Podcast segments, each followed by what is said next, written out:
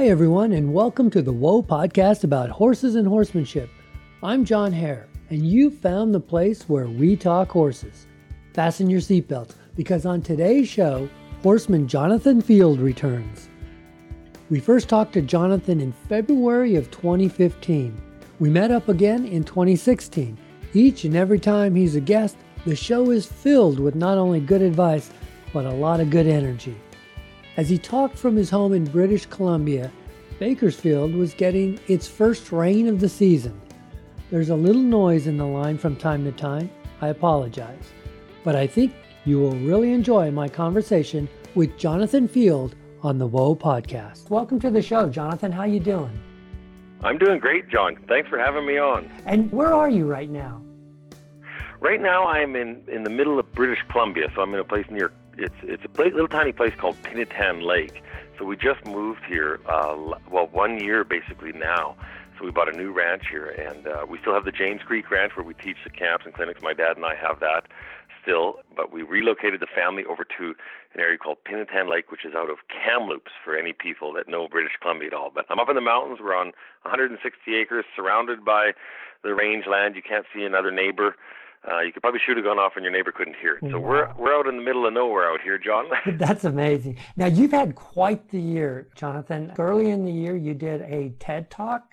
How did that go? You were down in San Juan, I believe. Yeah, uh, it's been an amazing year with a full tour schedule, clinics and camps, and then the TED Talk kind of mixed into it, and moving and renoing and everything else we've been doing.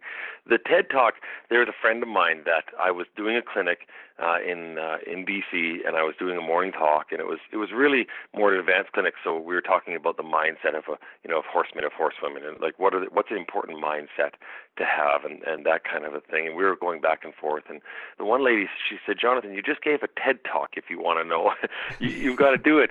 And I said, Oh wow, thank you. She goes, Well, actually, I'm a TED organizing committee member for the San Juan Islands TED committee, and uh, they do a TEDx talk. It's called. Mm-hmm. And uh, she says, you know, if you're interested, I- I'd like to invite you. And and I said, oh, it's a little bit out of my, you know, realm of speaking about, you know, kind of my personal life, you know, the struggles I had with my hand and so forth, and the subsequent, you know, challenges uh, with all of that. The injury, because I had such a sustained injury on my left hand, having it cut off all but a half an inch of skin on the wrist. So my left hand was cut off at the arm, you know, just above my wrist. Mm-hmm. So that was really kind of the, the, the talk about recovering from that and, and, and just finding my passion and, you know, being with horses and so forth. It was quite the inspiration. We talked about your injury on the first podcast. I think it was really your relationship with horses. It, it kind of circled back, and you said something interesting in that TED talk that you certainly wouldn't want um, to live through that type of tragedy again, but you wouldn't want it cut out of your life either because it got you to where you are, as, bad, as tragic as that accident was. It sure did. And, you know, the big thing with my talk was I wanted to try to you know, kind of squeeze out the points or the, the juice, so to speak, of what were the biggest lessons I learned, and are these things you can learn without having tragedy? And so many of us have had so many things happen to our lives that you know we've we've learned from or we've gained some insights from, and I certainly have from this, and I certainly, I definitely, like you said, I wouldn't want to take it out of my life because my life experience would be so different now. I wouldn't want to go through it again. But the biggest, one of the bigger points about you know the TED Talk was kind of called finding your sweet spot in life one of the big points that I was trying to make was that the decisions that I often made before my accident were oriented around, you know, money or you know short-term thinking or ego or anything and and or fear or anxiety these types of things. And then right after my accident all my decisions were made out of fear and anxiety for quite a while. And then it really kind of put a, a spotlight on am i making my decisions out of my dreams and my goals my heart's desire or am I making my decisions based on uh, fear, based on worry, based? So that was the crux of it, and finding that place in the middle where you can make those decisions based on your your dreams, your goals, your family, uh, those kinds of things. I call that finding your sweet spot, and that's a place where you're pursuing your comfort versus a place where you're being driven because of anxieties, because of fears. And it's just a daily question. It's a it's a thing we do, you know, daily, weekly, monthly, yearly kind of thing that you really look at where am I at right now and the decisions that have got me here, and then the ongoing ones I'm going to make each day. So I look at that all the time still in my life, and that was really the the gift, if you will, of having that happen, where it put me in such post traumatic stress. And I had a, I was lucky enough to be born in a horse loving family, so horses were there, but the talk is really not uh, focused just for horse people. Right. It, it's just a more of a human journey, and and one that we all deal with. And I do think that part of that of what I got out of the talk was that it is a daily quest. It's not just something happens and boom, your life changes. In order for your life to change, you have to develop these habits. Uh, uh, am I making this decision based on what I really want to do? Am I going in the direction I really want to go on? And those decisions are made in like like training horses in a, in a lot of ways. They're made in very small steps, but at the end of the road, they've really made a dramatic change. I think that's what the value of horses in our life Absolutely. Like sometimes we you know we say you know well you've got to pick your your main passion or your main goal and it's got to be this one major decision that people think I just can't come to that decision right now and I in in the talk I kind of described where it wasn't about you know picking my main dream or goal the end outcome it was about on a daily basis what decisions am I making just to get up get one foot in front of the other start moving and just you know go to physio that day or stretch my hand a little more that day or you know, do all I can do today to move myself, you know, towards I go to bed at night and I go, okay, I did what I could do, and that's going to move me towards my sweet spot. And for today, I'm tired. I'm laying in bed. I've done what I can do, and and I am in my sweet spot. You know, I don't have to be on on on myself because I should have done more or could have done more or or what what happened and I'm regretting that I don't have what I did that I used to have and all those things that we go through. Right. Well, and speaking of doing more, you've just released your schedule for 2020 and goodness gracious, you are a busy man. You've got some clinics and expos and all kinds of things going on. So I'm looking through your schedule just uh, as I as I do with, you know, all my dream list of all these things that I'd love to do in the next year. Mm. And I see that you've kind of set your courses up in, it looks like level one, level two, and level three. Can you explain a little bit about the, the difference in, in what your coursework is like? So I teach five courses in total, and I teach the majority of course one, two, and three, and then and and course four is actually the only way to take that one is you've been in the other ones, and it's actually a two week camp in the fall where people come to the James Creek Ranch and they spend two weeks there. And it's it's a group that's been with me for quite a while and, and people are kind of working their way through my program to get there.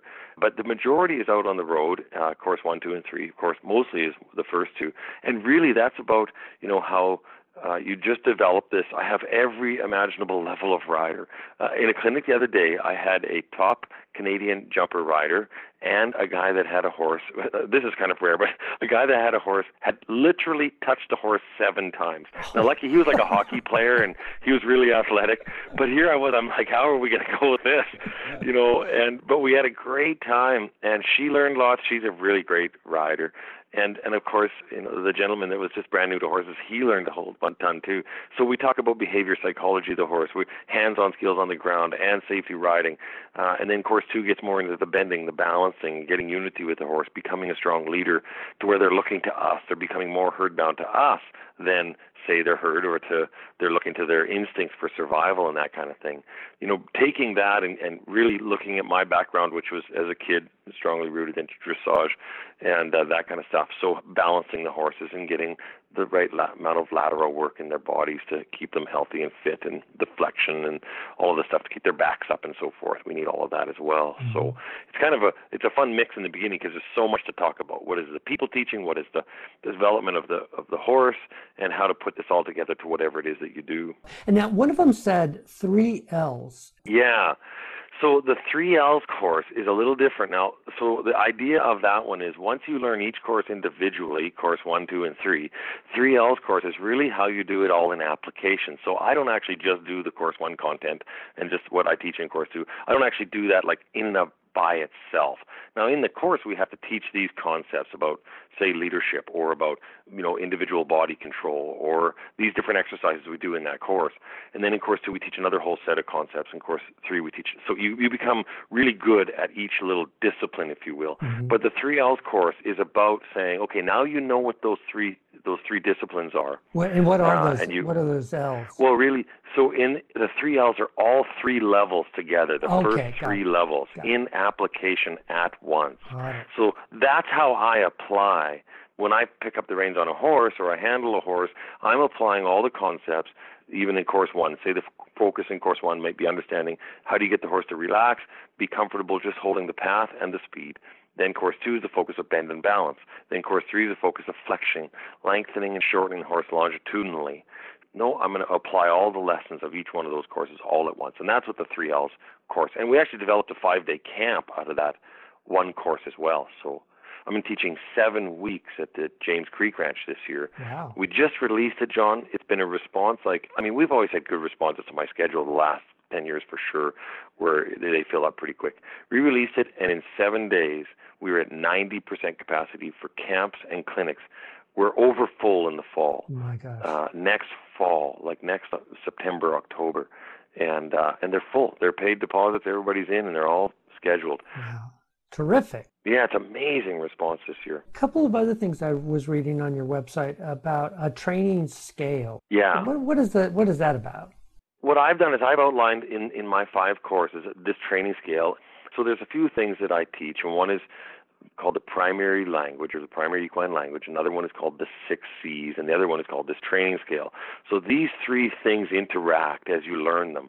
So the idea is, as a horseman or horsewoman, so you can use these tools to say, let, like if we just look at the training scale, for example, some people are they're focused inside their discipline, dressage, reining, or trail riding, whatever it is they do, and sometimes they get focused in on a certain thing uh, and maybe that's a, a, flying lead change or a, half pass or a, a turnaround like a spin, and and it's just not going the way they want them to go. You have to be able to diagnose down to what is the issue. Like say you're going to turn your horse around, uh, like a spin. Is the hindquarters coming? Is is the hindquarters kicking off the track when you take the shoulders over? So in the early stages, people need to be able to see, you know, when they're first learning, not like a, a reining trainer or somebody, but when they're first learning, that when their you know shoulders move to the left, the hindquarters doesn't kick out to the right. Well, if that's the case, that's a path issue. So the first part of the training scale is understand where should the horse be on the path or the line, as a jumper rider would call. Mm-hmm. And then if I if I have control of path, now I can say now let's get the speed. If you're a trail rider, you want to have control of the path before you get the horse speed, so you don't end up like a hood ornament. You know, you're going down the road, and you, if you don't have control of the path four feet off the side of the road, and the horse just says, "Well, I'm just going to keep trotting, but I don't care if the path is 10 or 15 feet wide here. You can land in front of a truck, or you run your knee into a tree, or off into a ditch. So path is before speed. So I have path control. Now I get the speed. Now go ahead and go forward. If I can have path and speed, then we can start to laterally bend the horse. But you can't worry about bending and balancing a horse if you don't have control of the path and the speed. Right. Or they might randomly bend somewhere, but they're not actually uh, doing it under control. They could be running out the shoulder because you don't have control of the path. So the first bottom of the pyramid on this training scale is path, then speed, then we can go for lateral bending. Mm-hmm. Then, because if you can laterally bend the horse left and right, you can influence their balance. Move their shoulders over to the right, or move them over to the left, whatever it is, and then you change the balance on their hooves, on their four corners. And and it's very classical knowledge, nothing I've invented, that you do lateral work before you do longitudinal compressing or flexing and lengthening work of the body so the next category, which would be the course three topic, would be the flexing, the longitudinal flexing. That's the lengthening and the compressing of the body.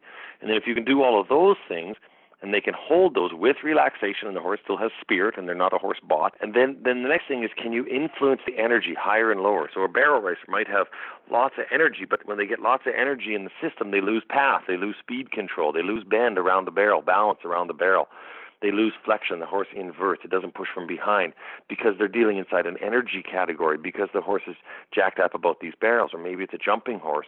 But they lose all those other pieces on the way back. So then we have to go back and fix the pieces that are holding up the bottom of the pyramid. Mm-hmm. Then if they can have energy contained and have energy flux, but contain all the other pieces of the path of speed, the bend, the balance, and the short flexion, say, now we can influence energy. Now we're into the dressage training scale, which is the top three components of the dressage training scale is impulsion, straightness, and collection.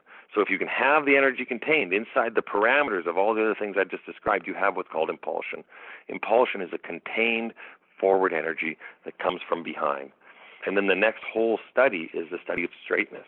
Straightness is a long study in dressage or in any discipline because straightness is one of those things that a little wiggle out to the shoulder or out to the hindquarter uh, you lose power, right. which means you lose this straightness in the horse, which means you lose the the potential for what's called collection, which is the highest point in the dressage training scale and to my training scale, which collection is self carriage is what it is. Not rein carriage, not made carriage, not leg carriage.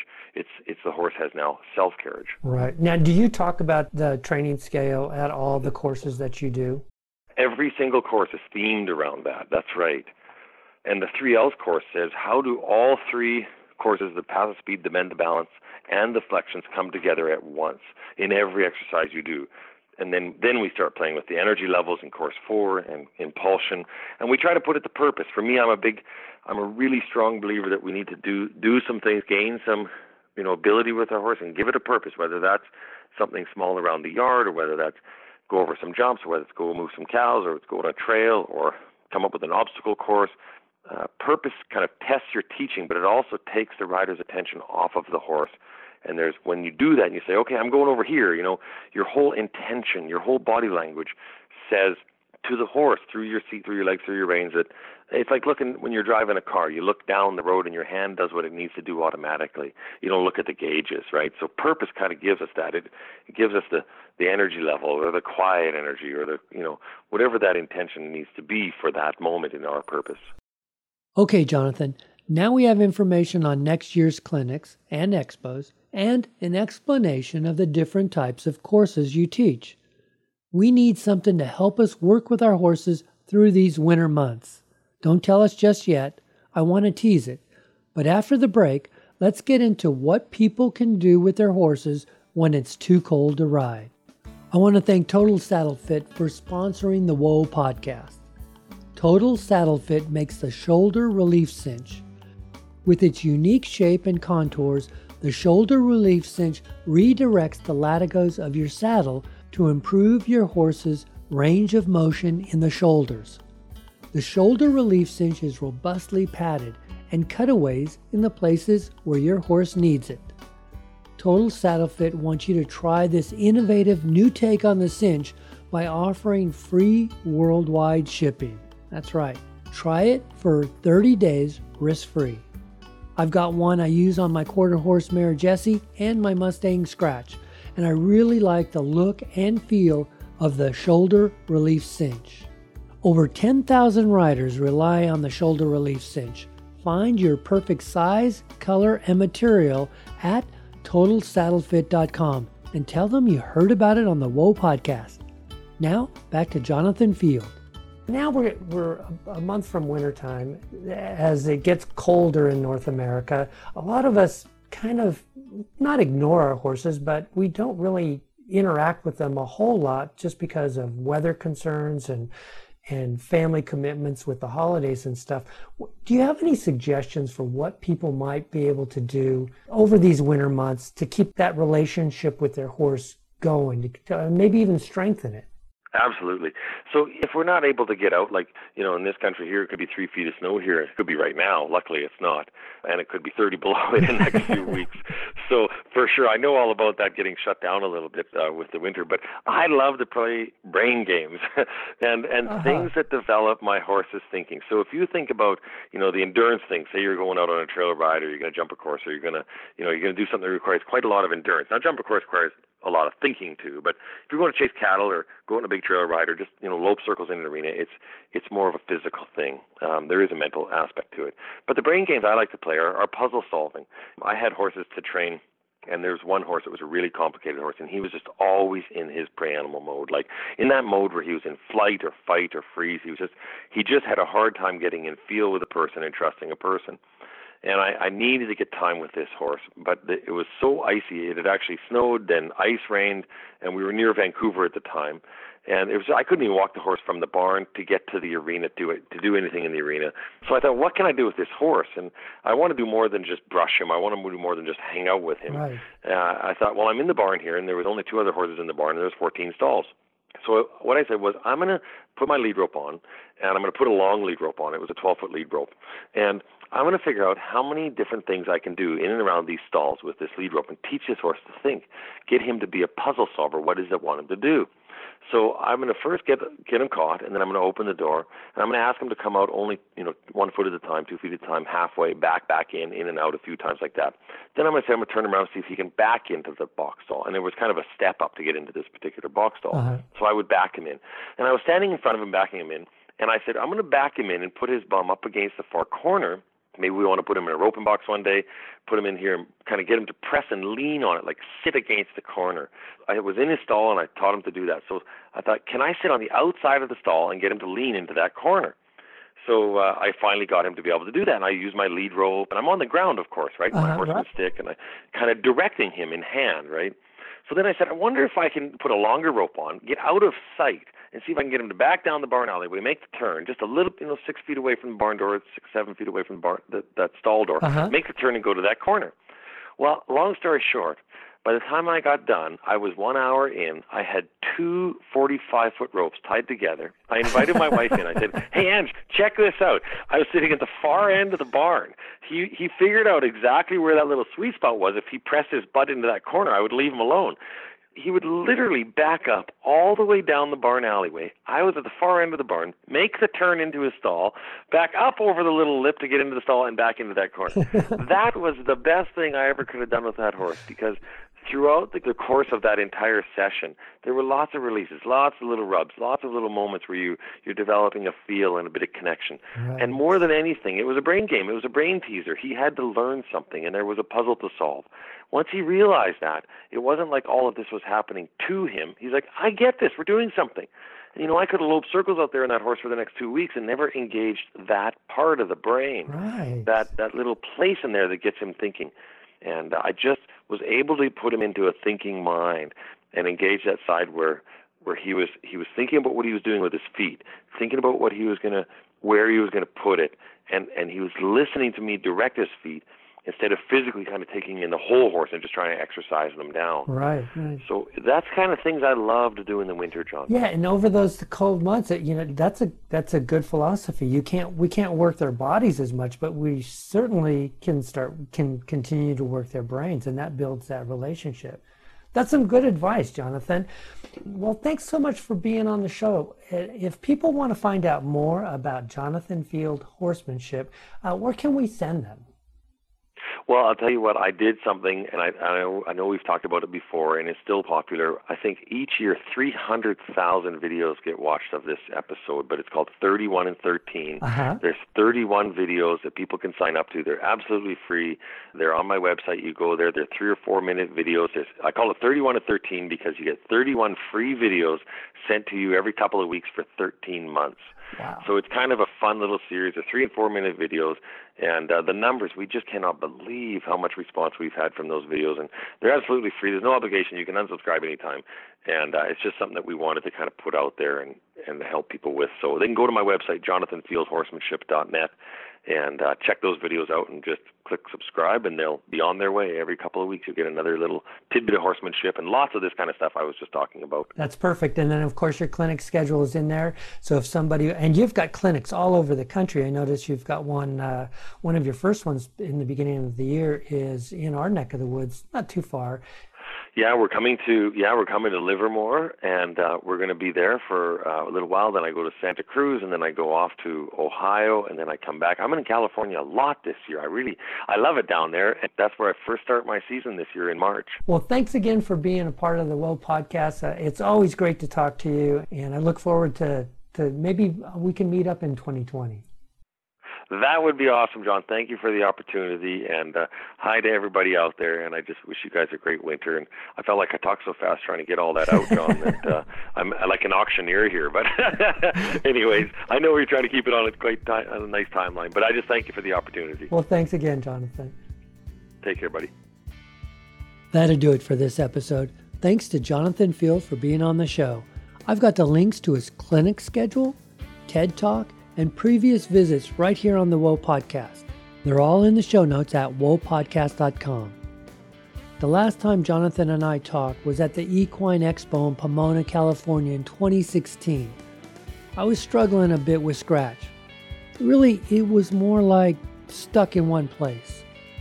Jonathan took the time from his hectic schedule and gave me some pointers, but more importantly, positive words of encouragement that helped me get back on track and moving forward again. Thanks, Jonathan. This is the last podcast of the year. We're taking December off to spend time with our family and enjoy the holidays. I've got a couple of episodes in the works. If you have a story to tell or an idea for a podcast, I would love to hear from you. Send an email to john at whoapodcast.com. I answer every one. You can find all the episodes of Whoa Podcast at the aforementioned whoapodcast.com. Click subscribe on any podcast catcher like Apple Podcasts, Google Play, Stitcher, and new episodes will automatically appear on your device. It's magical. We're on Facebook and Twitter. Just look for Whoa Podcast. We'd love to connect with you. Post some pictures of you and your horse. You are a big part of this podcast. Here's wishing you, your family, and your horses a happy and joyful holiday season. Thanks again for listening. And until next time, for Renee, this is John Hare saying, go have some fun with your horses. Bye bye, everybody.